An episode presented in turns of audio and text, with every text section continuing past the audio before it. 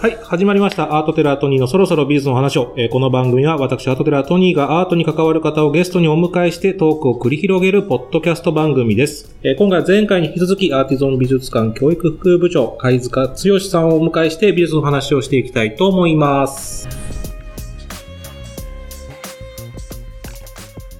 ということで、後半も引き続きよろしくお願いいたします。しくお願いします。今回はもうより貝塚さんの話をしていくという。掘り下げていくこ。怖いですね。いえいえいえ。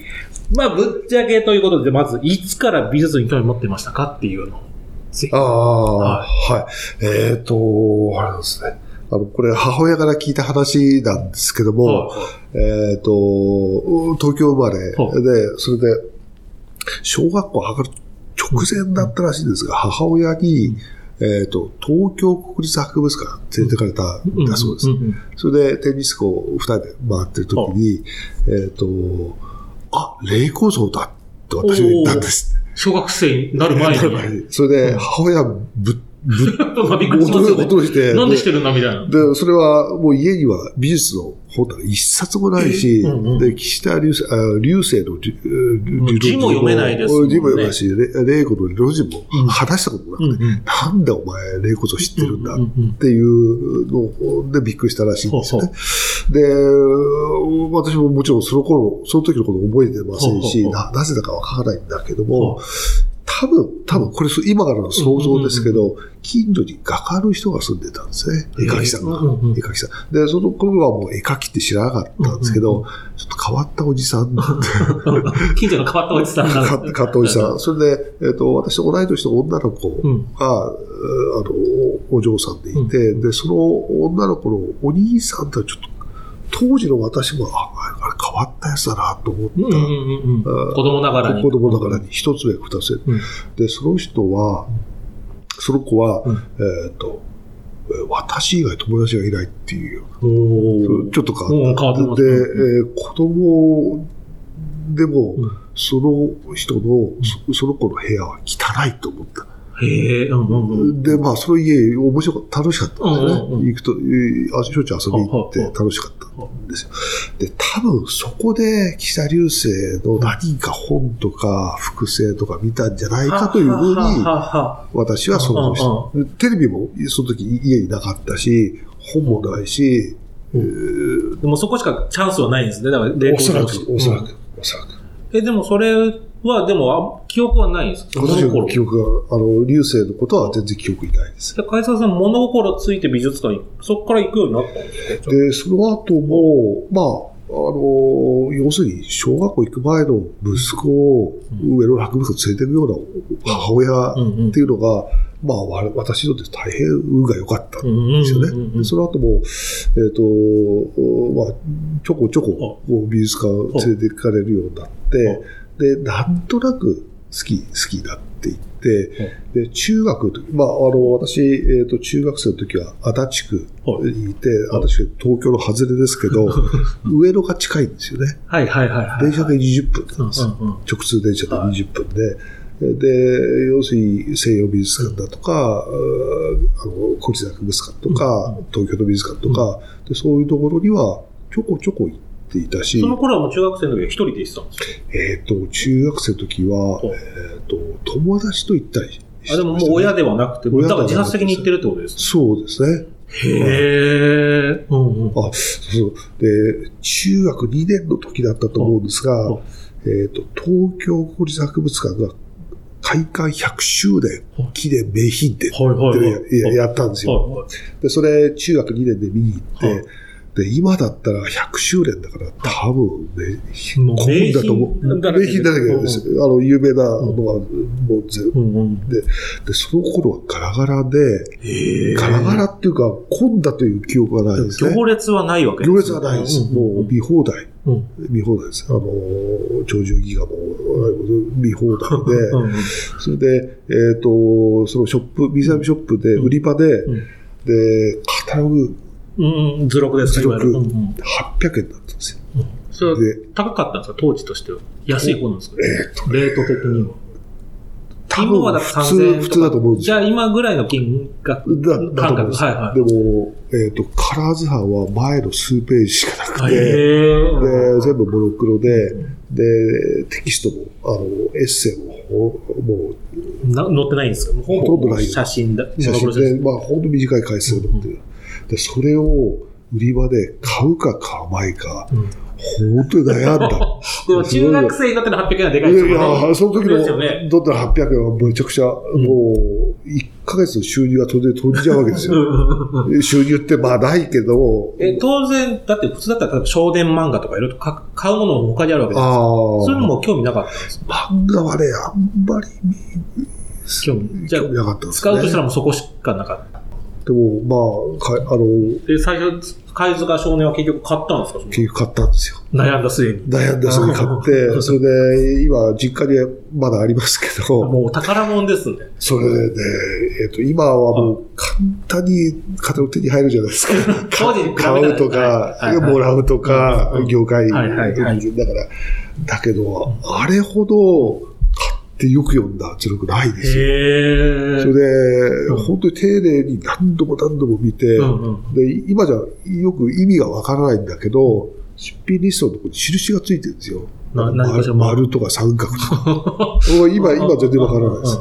でも自分なりになんかこうやってたんですね。平安仏画の普賢、普賢菩薩とかにこう、丸がついてたりするんですよね。へー摂取とかに。なんだったかよ。え、でもじゃあもうその時から美術の道に行くの？もほぼ確定してたんいやいやいや、そんなことはないですけど、それで、えっ、と、でも、小学校の卒業文集ではうん、建築家になりたいって書いてあるんです建築家になりたい。えっ、と、その頃は、あの、新聞で、こう、建築、マンションの、こう、見取り、なんですか、間取り図みたいな、間こう、今は全然見ないんですけど、その頃はよく載ってて、そういうのをこう、スクラップして た興味はでも、そういうなんか昔から研究職な感じはあったんですかね多少なんか。んまあ、そうですね。片鱗はありますね、何か研究するという。うんあんま逆にあれですか？じゃあ運動とかスポーツ系はどうだったんですかスポーツは、えっ、と、要するに中学がサッカー部だったんですね。スポーツは好きでしたね。あのテレビで見るのも好きだっだたし。完全にだからこう別に、なんだろう、もう勉強ばっかしてるタイプでもないですね。ちゃんとそ、そうですね、サッカー部やってうん。ましたし、そうですね。でも当時のサッカー部って言ったら結構珍しくないですいや、えっ、とね、そこそこに、あの、今みたいな、はいあの、J リーグとかは当然ないけど、当然ないけれども、サッカーやりたいっていう人間は、その、一定の数、学校の中にはいいましたよね。野球部と同じぐらいいたかな。あ、そうなんですね。はいえ、じゃあどこで、じゃあ学芸員というか、その道、これだと思って、う高校、ーん。大学ですか、えーとねまあ、大学でも当然もうそっちああ、はい。で、えっ、と、高校に入った時に、えっ、と、えー出生番号は次の順番のやつが入学式の日に、まあ、初めて話したんですよ。はい初めて話した。で、彼が、えっ、と、実は中学校の美術の先生の息子だったんですよね。へえ、うんうん。で、た、まあ、本当にたまたま、うん今、今でも仲いいんですけど、うんうんで、彼がすごいよく知ってる、よく知ってたわけです。うん自分もまあまあ美術詳しかったわけじゃないですか。詳しい。まあ、うん普通の中学生に比べたら、まあそうそうですねでも、も、もっと詳しい方がいたんですね。もっと詳しい。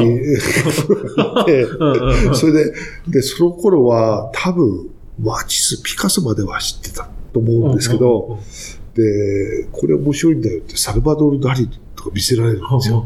で、ちょっとこう、あの、日習の時間に図書室とか行くと、これ面白いんだぜとかって水絵をパッと出して、はい。へーとかあ美術雑誌の水絵、水絵ですね。はい。今だけです。水絵見せたり、うん。それで、その水絵の見せられた方が、はえっ、と、えーポップアートとか、いはえーそういう、い。もう当時最先端として紹介してたそういうのだったんですよね。はで、えっ、と、マチス・ピカソぐらいまでは知らなかった人間が、シュールレアリスムとか、ポップアートとか、いきなり見せられて、ポップアートを見水絵で見せられた日は、はお昼、ベッドを食べられなくなっちゃったんですよ。ショックすぎて。ショックすぎえ、て。それは、なんだこれは？なんだこれは？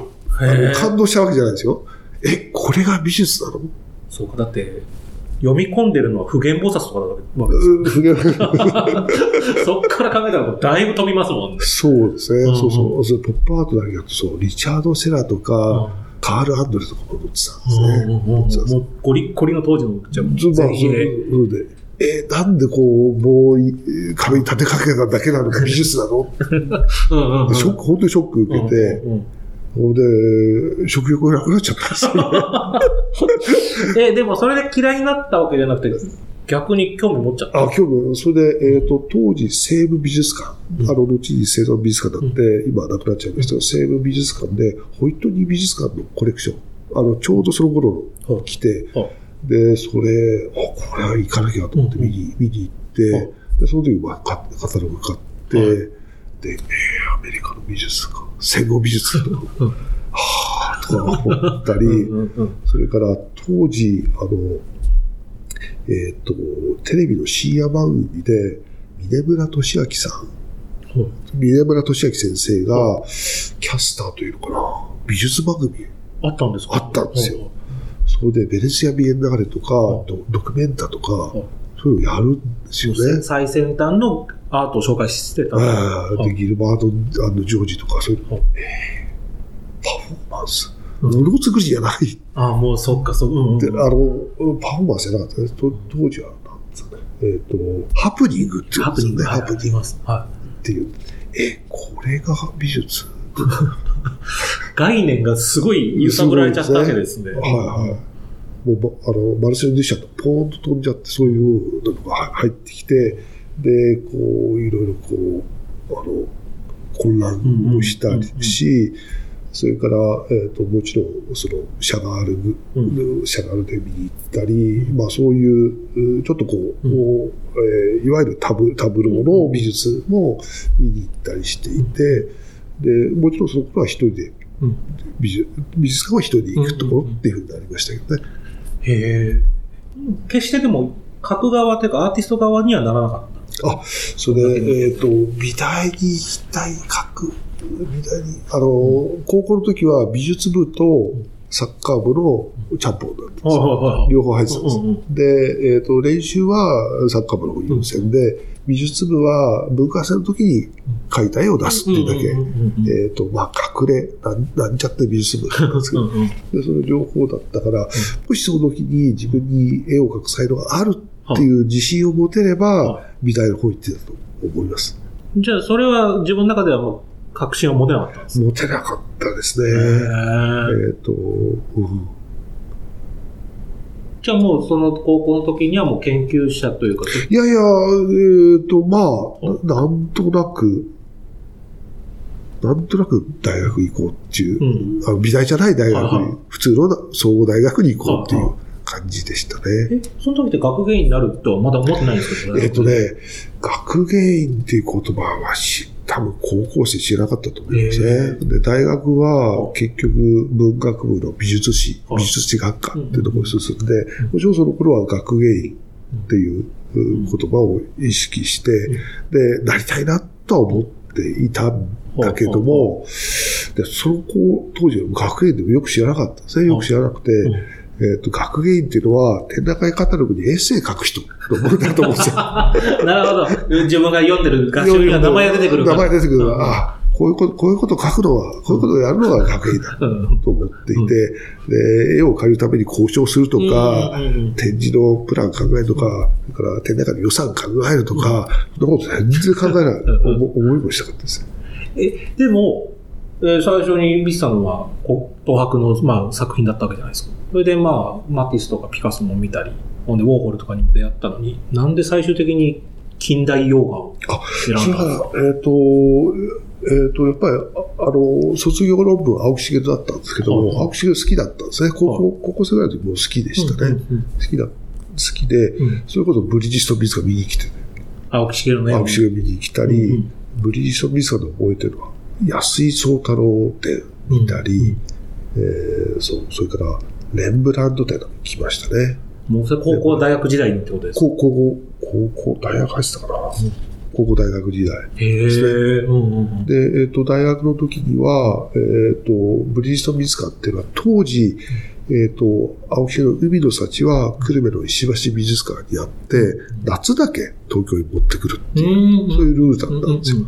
で、ブリヂストン美術館は、まあ、夏に海の幸、まあ、農政なら海の幸が飾ってある時に行く美術館っていう、そういうイメージだったんですよ。え、そもそもじゃあ青木茂好きになった理由って何だそれわからん。なんででしょうね。急にバチンと来たんですか？いやえっ、と、きっかけ覚えてないです。青木茂のこうみ魅力というかハマってる理由って、それ今はあるんですか？自分の中で。今もやっぱり好きですね。今も好何が違うんですか？他の方と。えっ、とね、なんかね、すごい前のめりな感じがするんですよ。前のめりっていうかな。うんうんなんかね、えっ、と、こう、なん、ちょ、こう、えっ、と、なんていうか、池の縁にいて、はいもうちょっとで落っこっちゃうよっていうところに、危うい感じが。危ういところに自分をこう、追い、追い、は追い込んで追い込んで、こう生きてるって感じがやっぱりちょっとするんですよね。いギリギリを、ギリギリ。いつも生きていきたいから、みたいな感じで。へえ。っていう感じがしますね。青木茂の研究として、やっぱ青木茂が絡んだ場所というか、にはもう行ったりはいっぱいしたんですか？学生時代とかには。えっ、と、学生時代は久留米、そう石橋美術館に行っただけでしたね。うんうんうんで、えっ、と、海の幸を描いたのは立山の海岸ですけど、うんそれは、えっ、と、ここの学園になってから行ったんです。行って行きました。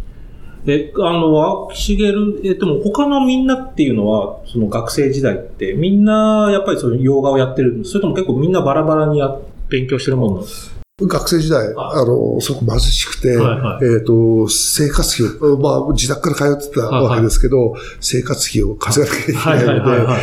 で、特に、えっ、と、5月に学科で、京都、奈良に見学旅行1週間行くんですね。はいはいはいはいでそ、その当時で10万円以上と飛んじゃうんですね。結構な金額ですね、学生にとっては。学生にとっては。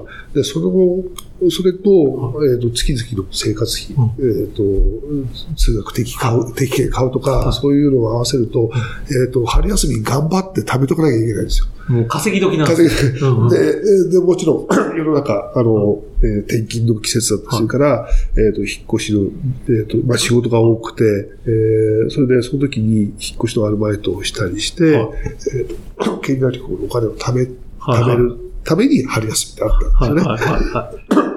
でもみんなはそうじゃないんですか？みんなはもう、あの、要するに、え卒業論文のテーマを固めるために、はいヨーロッパに旅行行くとかね。ああ、まあ、ご両親のお金でみたいな。ももちろん、もちというのが結構ポピュラーだったんですね、僕どちらかというと。どちらかというと、そういう大学だったんですよね。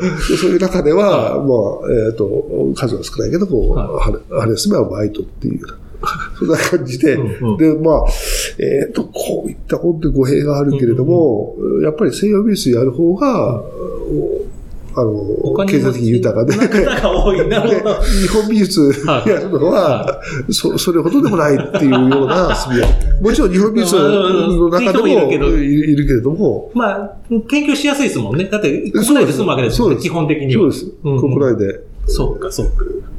経済的にもいいんですね。だからそそういうう意味で言うと。ね。はいはい。だからこれ聞いてる方で、もし、だから今後研究職でやる方も、いろんなね、経済の層があるから、自分は、だったら、あの、近代洋がやるといいなって思う子もいるかもしれないですもんね。これ聞いてて。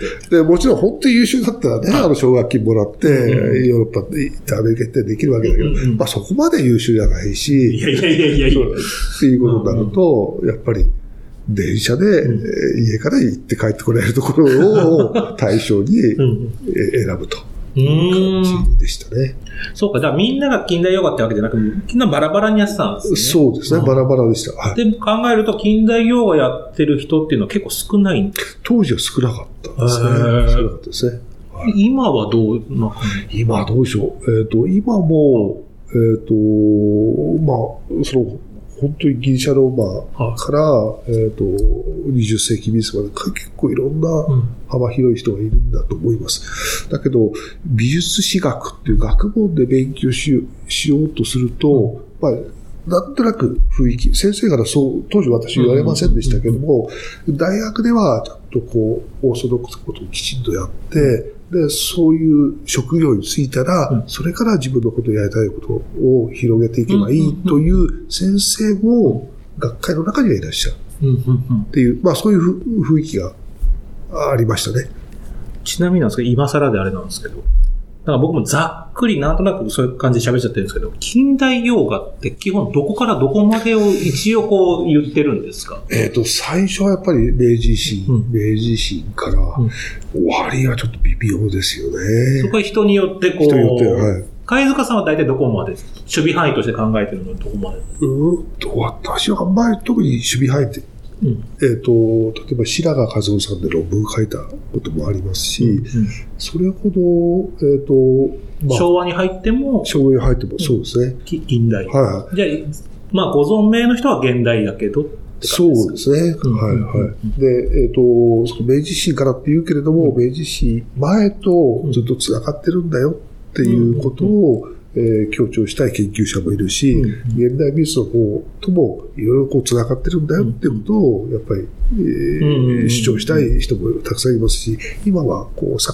が曖昧になってますよね。そっかそっか。なんとなくみんな使ってるけどですよね。そうですね。だから、はい国立近代美術館なのに現代アート展やってたりとかするから、もう。だんだはいん、なんか近代って何？ってちょっと思い始めてって、まあそれはじゃあやっぱこう学芸員さんによって、あのみんなまちまちなんですね、捉えそうですね。方がっていう。はい。はい。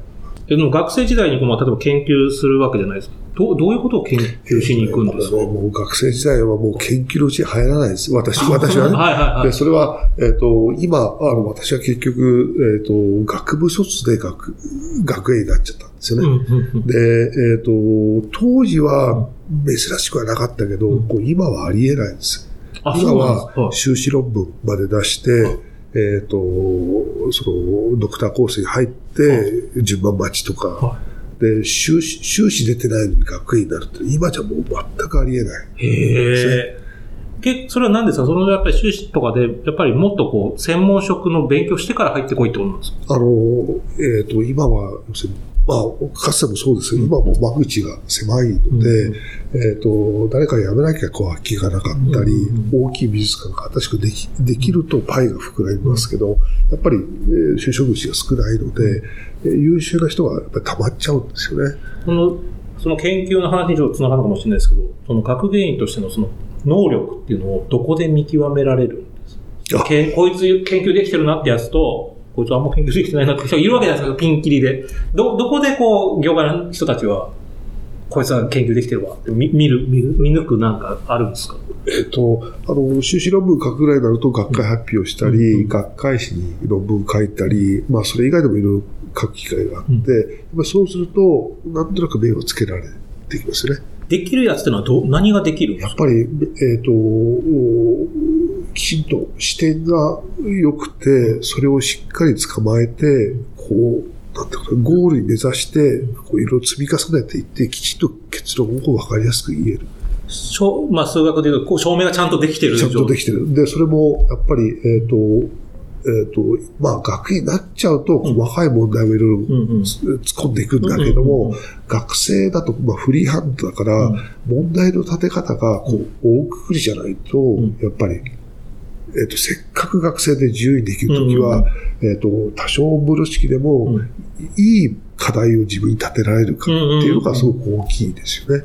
ああ、なで、るほど。えーうん。もう、げ学園の現場になっちゃうと、そんな、えーあんまり偉そうなこと言えない、うん言えないし、やってられないんだけど、学生の時はちゃんと、えっ、と、自分が進みたい方向を、照らし出すようなテーマを自分で作って、そこにある程度たどり着くような、そういう研究を、まあ、他の人にも分かるようにアウトプットしていくっていうことがやっぱり必要ですよね。当然ですけど、その、じゃあ、学会で発表する研究テーマとしてバンって言ったときに、それもうみんな知ってるし、みたいなことをもう最初に出したらもうアウトなんですよ。アウトですよ、それは。それはもう、もうお話にもお。話になる。ああ、そういうことですよね。そうですね。で、今までのことを全部抑えていって、で、こっから先はうん自分がこういう新しいことを提示したいんですっていうことをちゃんとこう、できる人ですよあ、じゃあすごい文献いっぱい調べてきたんで、こんなこと分かりましたっていうのは研究ではないです。わかりました。ああ、じゃあそ、そっから先どうなのっていうそうかそうとをまあ、ウィキペディアまとめたようなもんそう、そうですね。そうですね。そこではないんですね、研究所。そうですねあはい新しい、なんかこう、自分なりの発見をしなきゃいけないところ。はい。で、あと、えっ、と、今までの、えーまあ、たくさんあるものを、こう、整理するところはやっぱり研究に,、にはなりますよね。うんうんこう、バラバラになっても、こう、筋つけて、こう、まとめ直しましたっていうのは、やっぱり研究にはなります。研究成果には。うんうんうんうんでそこだけでも、えっ、と、えー成果があることをできたりすることもあるし、まあ、あえて言うと、そこから先に、じゃあ、お前なんだろうっていうところも提示できるといい。これは、いわゆる発表、研究発表だけじゃなくて、展覧会でもやっぱ言えることですなんとか展っていっぱい、例えばピカソ展なんかいっぱいやってるけど、今ピカソ展やる以上、何か学芸さんとしては新しいのを出さないと、やっぱ意味がないと。そうですね。で、これは、えっ、と、展覧会は、えーまあ、いろんな要素がうんありますから、えっ、と、一概には、えー言えないけれども、やっぱり学芸員としては、狭いのの学芸員の成果としては、うんやっぱ新しいことを、せっかくお前がやるんだから、何が言いたいの？っていうことを出てないと、やっぱりいい展覧会じゃないんですよね。人気があるから弱中やったら、人気あるから弱中ってやりましたは、あんまり学芸の仕事じゃないですね。そうですね。やるからはいには何かこう、何か、お前なりのものを見せろよってこと。そういうことになりますね。これまで貝塚さんいろんな展覧会やってきたと思うんですけど、貝塚さんがこうやった展覧会の中でこう特に自分なりに印象残ってるなっていうのは？えっ、と、例えばですね、えっ、と、おか、おかしかのすけ展っていうのをやったときに、えっ、と、おかしかのすけ展ってこれまでやっぱりいくつも開かれているんですけど、えっ、と、9章、えっ、と、9セクションに分けて、はい。で、その9セクションを、えっ、と、モチーフごとに分けたんですよ。他、鹿之助は各モチーフ。各、花とか、はそれから、えっ、と、海とか、はい。あと発電所とかよく書いてるイメージありますよね、発発電所っていうのも作って。あ、コーナーも作ってコーナーはを作って、で、発電所のモチーフを、えっ、と、えー同じ時期に書いたのではなくて、こう、か。パラパラっていうのをこう寄せ集めて、でそうすると、実は、えー前に書いた発電所を、こう持ってきてこうくっつけたっていうのが分かったりするんですよね。基本的にやっぱ展覧会どうしてもこう年代順に並べがちだけど、じゃなくて、こうテーマごとにやることで新しいのが分かる。そういうことですね。でそれは、えっ、と、生誕100年を記念するお菓子片付け店で、もうクロノロジカルに順番に並べるっていうもう決定版みたいなことを。やったんですよね。うんうんでそれが、えっ、と、えっ、と、京都国立近代美術館を中心にやったので、まあ、それを2番煎じ、2番煎じじゃなくて、やっぱり、えー違うお菓子片付け店を持っていることで、9章、モチーフごとに並べるっていうこと。で、モチーフごとに壁の色を変えるとか、えーそれから一番最後はうん。融合っていうことで、はその、おえー花とかは廃墟とかっていうのをこう組み合わせで、それぞれのセクションにあったもののモチーフが組み合わさってるっていうのを一部屋で並べて、でそれを最後にこう見納めて、うんえーお客様にお帰りいただくっていう。うんうんうん。でそれは、えっ、と、えー自分でもすごく楽しくて、うんで、えっ、と、展覧会の、その、出品交渉、それ、えっ、と、うちの、うちが持ってるお菓子の鹿の巣のほんの数点ですから、い、ろんな美術館、個人コレクターから借りてくるわけですけど、美術館に出品交渉に行くときに、えっ、と、もう、展覧会の図面を持って行って、はいで、ここに、あなたの美術館のはい、これをここに置きますと。うんああで、この隣には、はいどこどこ美術館の絵を並べますと。だから貸してくださいっていう交渉。へえ、もう断りづらいですよね。いや、まさそ、断りづでもらいがなんか向こうもワクワクするんですね。うんそこと並べるんだ、みたいな。で、それを学園はくすがらないと動かない。あのまあ、いろいろ力関係とか、うんまあ、いうん。ろいろこう、貸し借り。そのテクニカルで交渉テクニック。みたいな。そうですねそれはじゃあもうほとんど行ったところは百発百中だった。いやいや、それでも難しい。です。でもまあほとんど自分がやりたい展覧会になった。えっ、とえっ、と、骨組みは、うん。思い通りに行きました。で、並べるのも楽しかったし、うんえーやえー作業して楽しかったし、はい出来上がって、まあ自分が一番うっとりして、できたなっていう。できたっていうねへえ。感じでしたね。こう今までいろいろ白馬回転とか藤島竹地のが携わってるんですけども、僕がすごく印象的なの描かれたチャイナドレス。ああ、チャイナこれすごかったですよね。今でも覚えてますから。チャイナドレスに注目した展覧会。ちょっと、はい、あの、改めて。あ、えっ、と、はい。これ、えっ、と、中国服、うーまあ、チャイナドレスでに和製英語で、まあ、えー英語ではないんですけど、うんえっ、と、中国服をを着た、えー人物像、ほとんどが女性像ですけど、うんうんそれをだけを集めた展覧会やろうっていうことで、ん。で、これは、えっ、と、藤島武二から始まって、えー梅原龍三郎、安井壮太郎ぐらいはですね、大体、えー、30年間ぐらい、うん20世紀の前半の、えっ、と、日本人が描いた、えー中国風女性像だけを集めた展覧会。モデルさんは日本人ってことですよね。えっ、と、例外は中国で、はいえーあの、画家が中国に行って中国で、中国人を描いた絵もあり,、ありますけど、ほとんどは日本人なんですよね。これなんでそんなチャイナドレスブームがあったってことですか？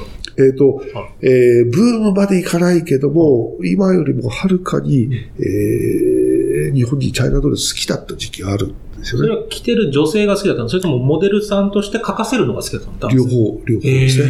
で、えっ、と、これは、えっ、と、その、女性が和服から洋服に変わっうんて、まあ、ずっとこう、服装って変変があるけれども、ある時期から、普通にチャイナドレスを普通、こう、歩いあ街中で。これ大体いつぐらいですか？年代でえっ、言うと。と、1920年代、30年代。うんうんあの、決して多くはないですよ。うんうんうん多くはないけれども、珍しくはない。うんうん今だったら目立つ珍しいですよね、今だと。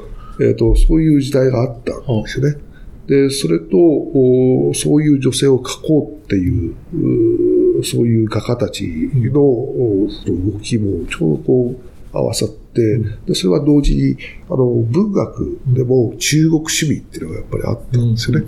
あの、芥川龍之介とか、谷崎潤一郎が、えー彼らは、あの二人は中国にも旅行にして行ってますけど、えー中国をテーマにした小説を盛んに書く時期があったんですね。で、そういうのと、えー重なり合って、日本の20世紀前半の中国趣味。うん。えーで、これが、えっ、と、まあ、ちょっと難しい話をすると、うんあの、エドワード・サイードのオリエンタリズムっていう、えっ、と、いわゆるヨーロッパ人はが中近東、えーまあ、あの、アラブ圏の、えー当時ヨーロッパから見てオリエントと呼んでた人たちを見る眼差しを日本人はヨーロッパに行って学んではい、それを日本に持ち帰ってきてそれを屈折させてはい中国に向けたんですよね。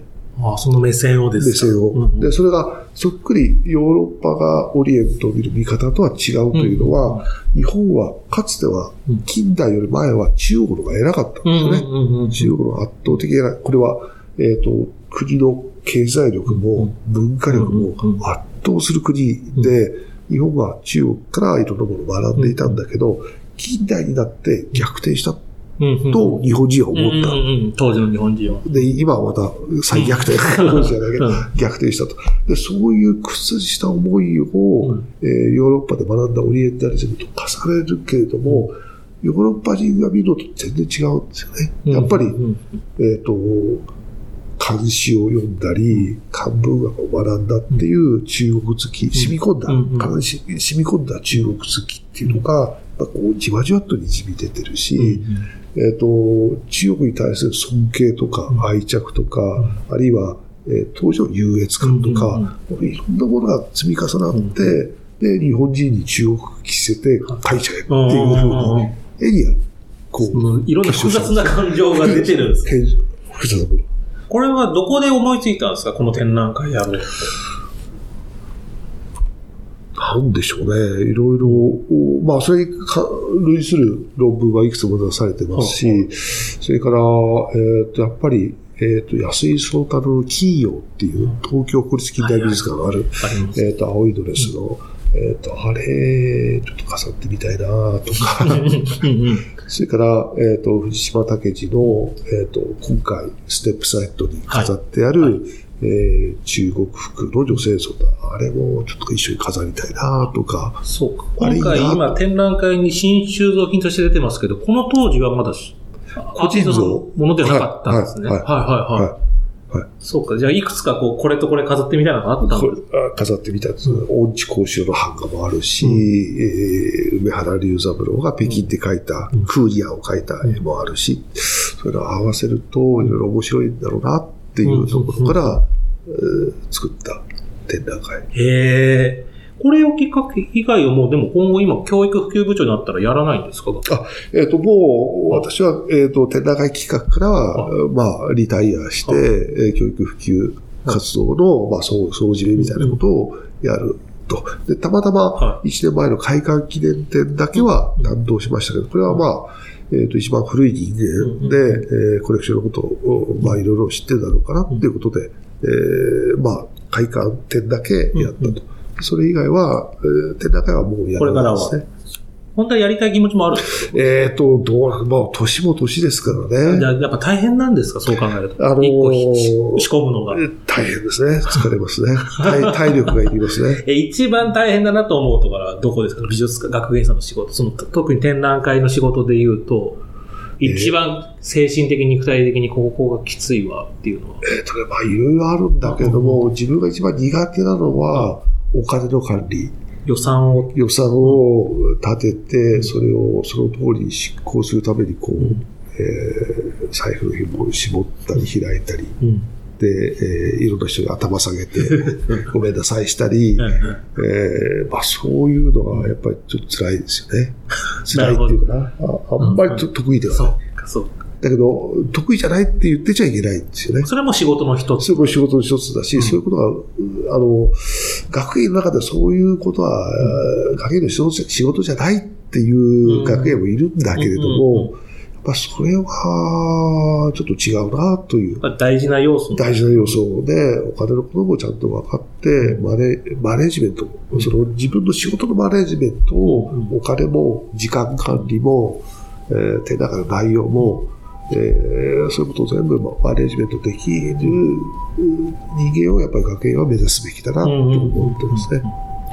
今、あの、結構これ、学生も聞いたりしてくれてるっぽいので、まあ、あの、貝塚さんが言える範囲で、今まであれすげえ失敗しちゃったなっていう、こう、反省を で言えるやつとかってありますか？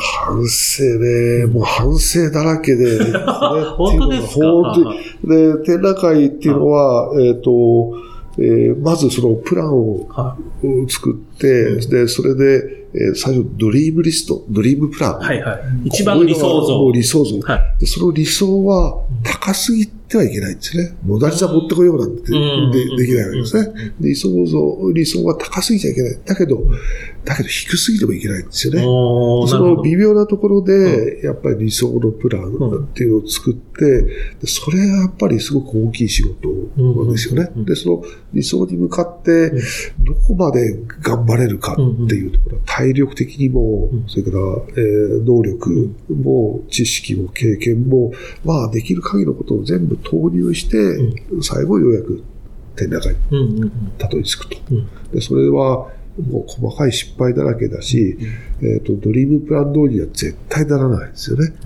ドリームプラン。の、うんドリームプランからすると、やっぱ70点いけばもう、いい方ですかいい方合格点ですね。それはもう何度やってもそんなもんですか？何度やってもそううです。回数重ねたからとかではないんですか？ないですね。で、それはまあ、出品交渉にしても、まあ、強みとか、えーできる限りのことをやって、えー、なんとかここぎつけるけど、やっぱり、うんえー、70点がいいところですよね。うん。じゃあ、落ち込まない方がいいですね。70落ち込まない点だからって。70点も十分。十分。取れたな。十分。で、リドリームプランが低ければ、80点、90点いくんだけど、うんそれはまあドリームプランが低すぎるから、そうかある程度ちゃんとしたドリームプランだったら、うん70点いけばもう合格点です。うーん。あ、そういうもんなんですうんえ図録書くのがめんどくさいとかは、とか他にはあるんですか？その展覧会以外で。えっ、とね、あの、文章がある割と好きなんですよね。あ、またそれもいる、えーあるんですね。ありますな人もいれば得意じゃない人。で、えっ、と、好きすぎて、うんあの、文章長すぎちゃって、えー図録が膨らんで予算オーバーするなんていう学芸もいますよね。なるほど、なるほど。書きすぎちゃう。うんうんうん。筆が滑るなんて言い方しますけど、うんそういうのもいるし、あんまり得意じゃない、好きじゃないっていうのもいますし、うんうんいろんな能力が必要です。そうですね。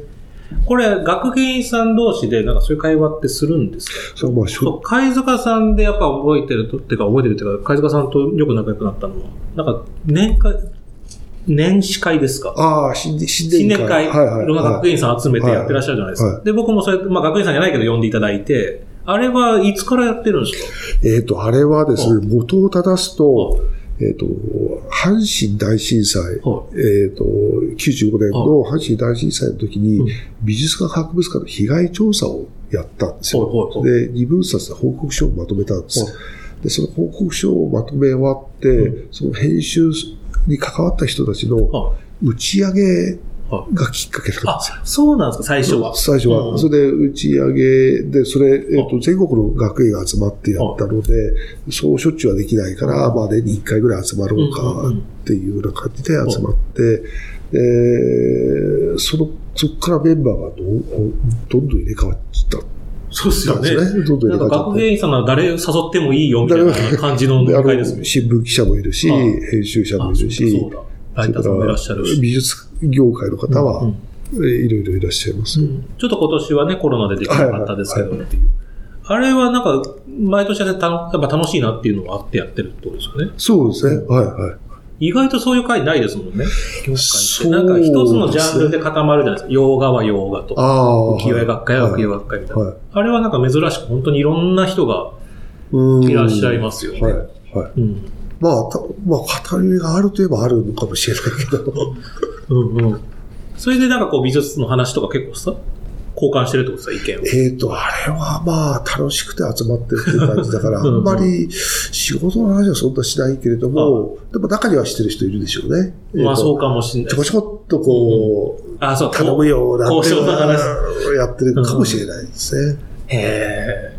学芸員さん同士でなんかあの展覧会良かったよねとかって話って結構してるんですか？ちょこちょことしますね。仕事ですし逆に、例えば展覧会見て、これやられたぜみたいなことはあるんですか？あ、えっ、と、ありますね。本当ですか？ありますね。えっ、とね、もう、ちょっとこう、えー驚本当に驚いたっていうのは、目黒区美術館で、はいはい単単行、はいはい、ありました。単行展。単行展、あったえっ、と、題名忘れたな、は文化資源としての単行。はいはいはい。なんかすごいマニアックな展覧会ではあったんですけど、炭鉱で働いてる人の、最終的になんかユネスコかなんかにああ、はい、選ばれはい、た絵日記的なやつとかもあれば、たなんかこう墨をテーマにし、モチーフにした現代アートもありみたいな。ははいはいはい。はい。川俣正さんのインスタレーションとか、あれはちょっとやられたなって。それどういうやられたなんですか？えーと発想なかったみたいな。えっ、と、こういう発想はなかったっていうのもあるし、えっ、と、こういう発想でさらにこう、突き進んでいくパワーっていうのはやっぱすごかったですうね。そうですね。それは担当学院さんにやっぱりおし言う言いに行くんですか？よかったよって。あえっ、と、その時お会いしなかったです。お目にかからなかったですね。あで、その後、何年かしてあったけども、あまりあれ素晴らしかったってのは、あま、当たり前すぎて言ってないですね。へえ、でもそういうことはあるんですね。ああります。はい。へえ、えあと逆に視察しに行くときもあるんですか？例えば自分のジャンル、例えば青木茂だったら、まあ他どっかでやったらもう見に行って。あ、それは、えっ、と、あります見見に行くべきものは、うんやっぱり国内だったらん。行きますよね。うん。それはもう全然お仕事とは別にですか？いや、仕事と絡めて、うんまあ、それだけっていうより、いろんなものをひっくるめて、うんえー見に行く、見に行ってチェックして、うん。えー報告書を書いて、あっていう。報告書も書くんです書きます、書きます。まあ、出張報告書ですね。え、年間どれぐらい見に行くものなんですか？そういうので行くと。えっ、と、出張は、それなんか出品交渉とはまた別で、そうですね。出品交渉は全く別ですね。で出品交渉のついでに見るってことも、うんうんもちろんありますけどね。結構年間国内はじゃあかなり。いや、えー、そんなんじゃないですね。2ヶ月に1回ぐらいうん。かな。一番行ってた時はもっと被災地切ってもある。全盛えっ、と、そう、そうですね。えっ、と、まあ、いろいろな、えっ、と、全国美術館会議っていう組織があって、うんうんで、それの事務局の仕事した時は、んそっちのことでしょっちゅう打ち合わせとかやってたので、それはその時は出張なんですね。必ず月1回以上は出張に。あ、結構あるんです。はいはい、いろいろ。それと別にまあ展覧会やったら出品交渉もあるし。出品交渉があるし結構忙しいですね、学院。そうですね。うん今、教育普及部長になったら少しゆとりが出たってことですか？えっ、と、出張は少なくなりましたね。美術館の仕事以外で何してるんですか？なんか趣味的なものって。えっ、と、実は中学、高校サッカー部で、えそれで、えっ、と、サッカーはまあ今でも好きあ、なんですね。でもやるんですか？えっ、とね、さすがにやらないです。やらないです。感染。感染で、はで、それでもう最後に見たのは、えっ、と、ロシアワールドカップの最終予選。ほいほいが、それが最後の観戦ですね。はいそれ以降、それ以降行ってないんです。でも、それまでは結構行ってたんですか？えっ、と、行けるときは行ってましたね。えっ、と、まあ、日本代表を応援するのと、J リーグで浦和のファンなんですよ。うーん。浦和レッズのファン。え、それで昔からですか？えっ、と、J リーグの時から、まあ、僕、あれだとサッカーやってたんですよ。少年サッカーで、小5の時に多分 J リーグ始まるんですけど、浦和レッズってもうダントツ最下位チームだったじゃないですか。最初は。最初は。もう人気もほぼなくて。いやいや、人気はありましたよ。本当ですか、うんいや、サッカーの、まあ、わかんないチームメイトの中なのかもしれないですけど、J リーグチップスで浦和の選手出ると外れでしたから。でも、じゃあ当時から好きだったんですよ。えっ、と、そうですね。うんあの、1年目はもうす、負け試合ばっかり見ましたね。えっと、そうそう、そんな時代ありましたよえね。ーで、そうそう、えっ、と、川崎、ヴェルディ川崎が優勝を決めた試合っていうのを見てますよ。あの、浦和に勝って 優勝決めた試合。え、なんでそんなに好きだったんですか、浦和は。えっ、とね、えっ、と、やっぱり、あの、日本リーグの時代、はい三菱重工好きだった。あ、もうそこからいるあり。ますし、で、J リーグの時に、まあ、そその時は三菱重工一辺倒じゃなかったんだけど、うんうんうん J リーグができた時に、どっか、えー俺は心決めようと。うん。で、その時、えっと、決めなきゃえーそれで、えっ、と、日産と、それから古川も好きだったあ、ジェフとかマリノスで、ジェ。フかマリノスか浦和か、うんあーっていうので、で、やっぱり、で、その時の J, J リーグ始まる前の年に、えっと、浦和、もう浦和レッズっていう名前で、うんうん。えっと、いろいろ試合をやってた時に見に行って、えー、森監督の時代で、あ、やっぱり浦和の戦法いいなと思って、うんここ浦和に決めたんですね。決ベットしたんですね。めたんです。決めたんです。うんそしたらもう最初は、ボロボロ そうですよね。ボロボロで、うんそれで、えっ、と、ブラジルの男がは一番恥ずべきうん行為というのは、うん自分がサポートするうんクラブチームを変えるってことが一番恥ずべき行いなんですよ。もうファン変えちゃいけないんです変えちゃいけない何があっても。もう選んだ以上。選んだ以上は。それでもう裏は、で行こう、行こう。あれ、浦和がその優勝はするのは結局そこから何年後になるえっ、と、10年以上経ってから。じゃあもう10年ずっと応援し続けてたんですか当然です。そうですね、はいはい。やっぱもうその時の喜びは半端じゃないですよ。半端じゃない そうですよね。長かったですよね、癖。なかったですね。うんはいででも応援しに行ってたんですか、その頃は？えっ、とね、その頃は、えーと優勝した年は、えっ、と、ほとんど行けてなかったですね。行けてなかったです。はい、え、美術界でサッカーファンの学園さんっていらっしゃいます？そういう話とかであ盛り上がったりはするんですか？誰か。あえっ、と、えっ、と、静岡県立美術館の木下館長は、はい。まあ、静岡出身はで、えっ、と、サッカーやってたんですよね、高校まであ、。そうなんですか、木下さん。そうなんですよ。そはいはいれで、えー東京芸術大学入って、あ、言っちゃっていいのかな。はいで、東京芸術大学入って、サッカー部入ろうと思ったら、はあまりに下手なんでやめたって言ってまあ、したよそう。か。静岡だってクオリティ高い、レベル高いわけですもんね。もう、もう、アベレージが高いわけですよね。うんうんうんうん話にならなかったんですよ。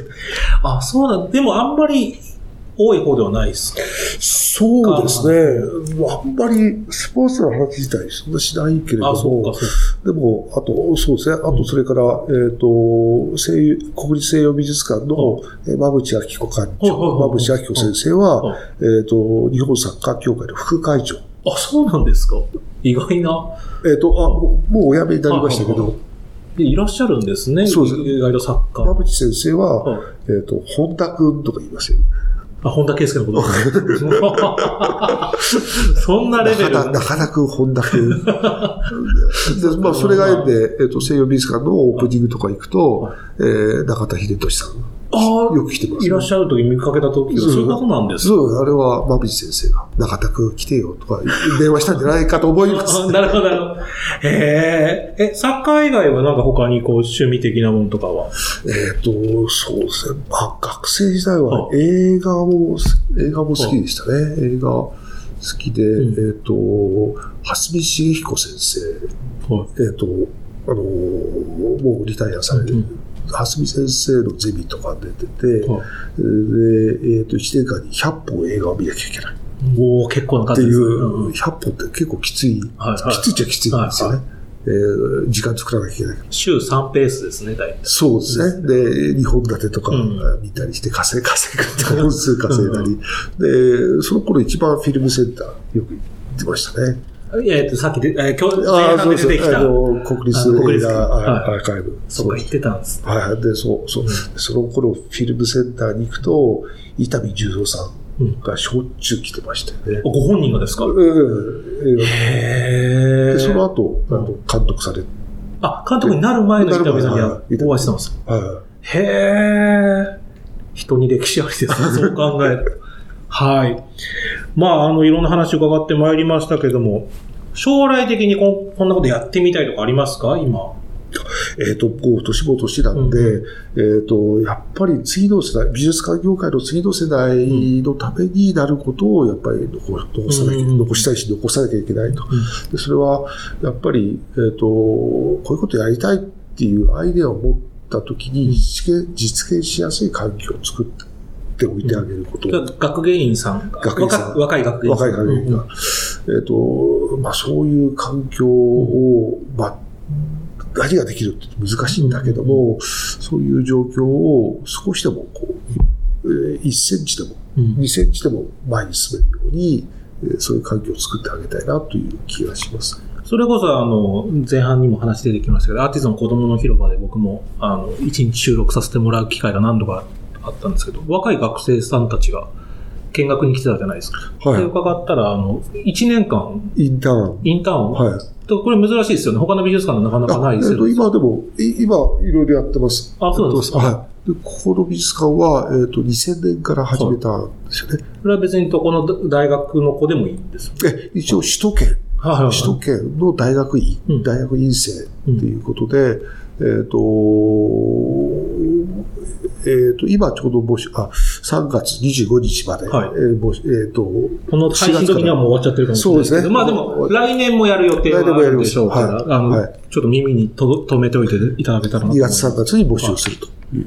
これはもう実践を学べるってことですね。そうですね。あの、最初はまあ研修みたいなことをやいろいろやってもらうんだけど、えっ、と、小学生が来た時のギャラリートークをやうん。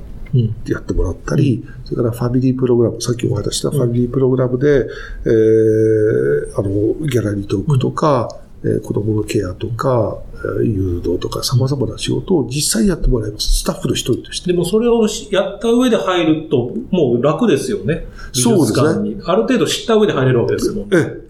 で、これは、えっ、と、そのインターン生は学園志望で、で、えっ、と、今、去年まで60人、うん60人インターン、延べ、えー、延べじゃ計60人いたんですけど、えっ、と、20人ぐらい水が入ってます。もう僕のよく知ってる学芸員さんもそこ出身だったっていうのが、この前、ちらっと教えていただきましたけど、そういうことですもんね。だからこれから学芸員になりたい人。だそういう、なんか若い若い人向けにっていうのが今ちょっとやっぱ、そうですね貝塚さんは。はい。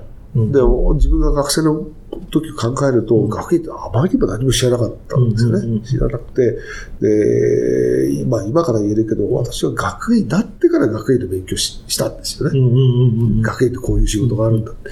で、そういうことを、おやっぱり学学生の時から、学園になる前からある程度し知って、え知っておいてあげるよう、知ってもらうような、そういう体制にうんしたいなっていうのがあるんですよね。これはだから今も学校ではなかなか教えてくれないってことなんですね。あえっ、と、今、いろんな先生が、あの、すごくこう、実務的な、あるいはこう、現場に即した、えー教育活動をやるようになってますけれども、でも、例えば自分のことを思い出すと、んえっ、と、私、学芸員になって、2週間目ぐらいに、ギャラリーとか、お前ちょっと、団体くギャラリーとかやってはいで、入って、で、ムンクの版画みたいな中やってたんです。で、その時、前の間徹夜ですよ、ギャラリーとか。一夜漬けほぼ、で。ほぼほぼですよ。うん一夜漬けじゃないけれども、前の日はほぼ徹夜で、うん。で、当日、あ、今だったら、うん。えーギャラリートークするときは、前の日はちゃんと睡眠をとるっていうのは、自分は今、はい今分かってますけど、とにかくそれ、ん。えっ、と、で、出られないんですよ。うんうんうん。いろいろこう不安もあるし。不安もあるし、いろいろできるか本読みる。で、当日、ん。私何喋って覚えてないんですよ。へえ。緊張とかうん、プレッシャーとか、何かで、もう、す全部すと、すと、すとんじゃって。もう記憶ないんです記憶がない。うんうんで、記憶がなかったっていうことだけよく記憶してるんですね。で、それがトトラウマになっていて、うんうんうんで、これがやっぱり学芸になってからそういう経験するのは、やっぱりちょっと順序が違うんじゃないかっていうのを思って、で、学生の時に、そういうあギャラリートークってこういう準備がいるんだって、自分でやってみないとわからないことってあるんですよ。うんで、ギャラリートークって、えー方法一つじゃないし、準備は人それぞれだし、で、自分がいるやり方っていうのを、や一応やってみないとわからない。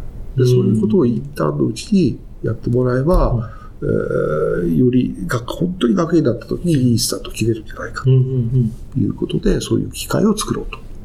そうか。じゃあ最後にちょっとこの質問だけいいですか？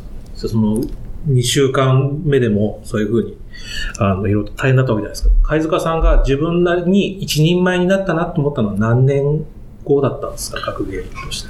えっ、とですね、これもう、えっ、と、私、学園になって5年目に阪神大震災があったんですよ。うんうん。阪神大震災があって、それで被災地に行って、えー救援活動とか、あの、救援活動って、美術館の救援活動、うん美術館の救援活動とか、それから、えー一段落してから調査活動したんですけど、でその時ね、人生観変わりましたよ。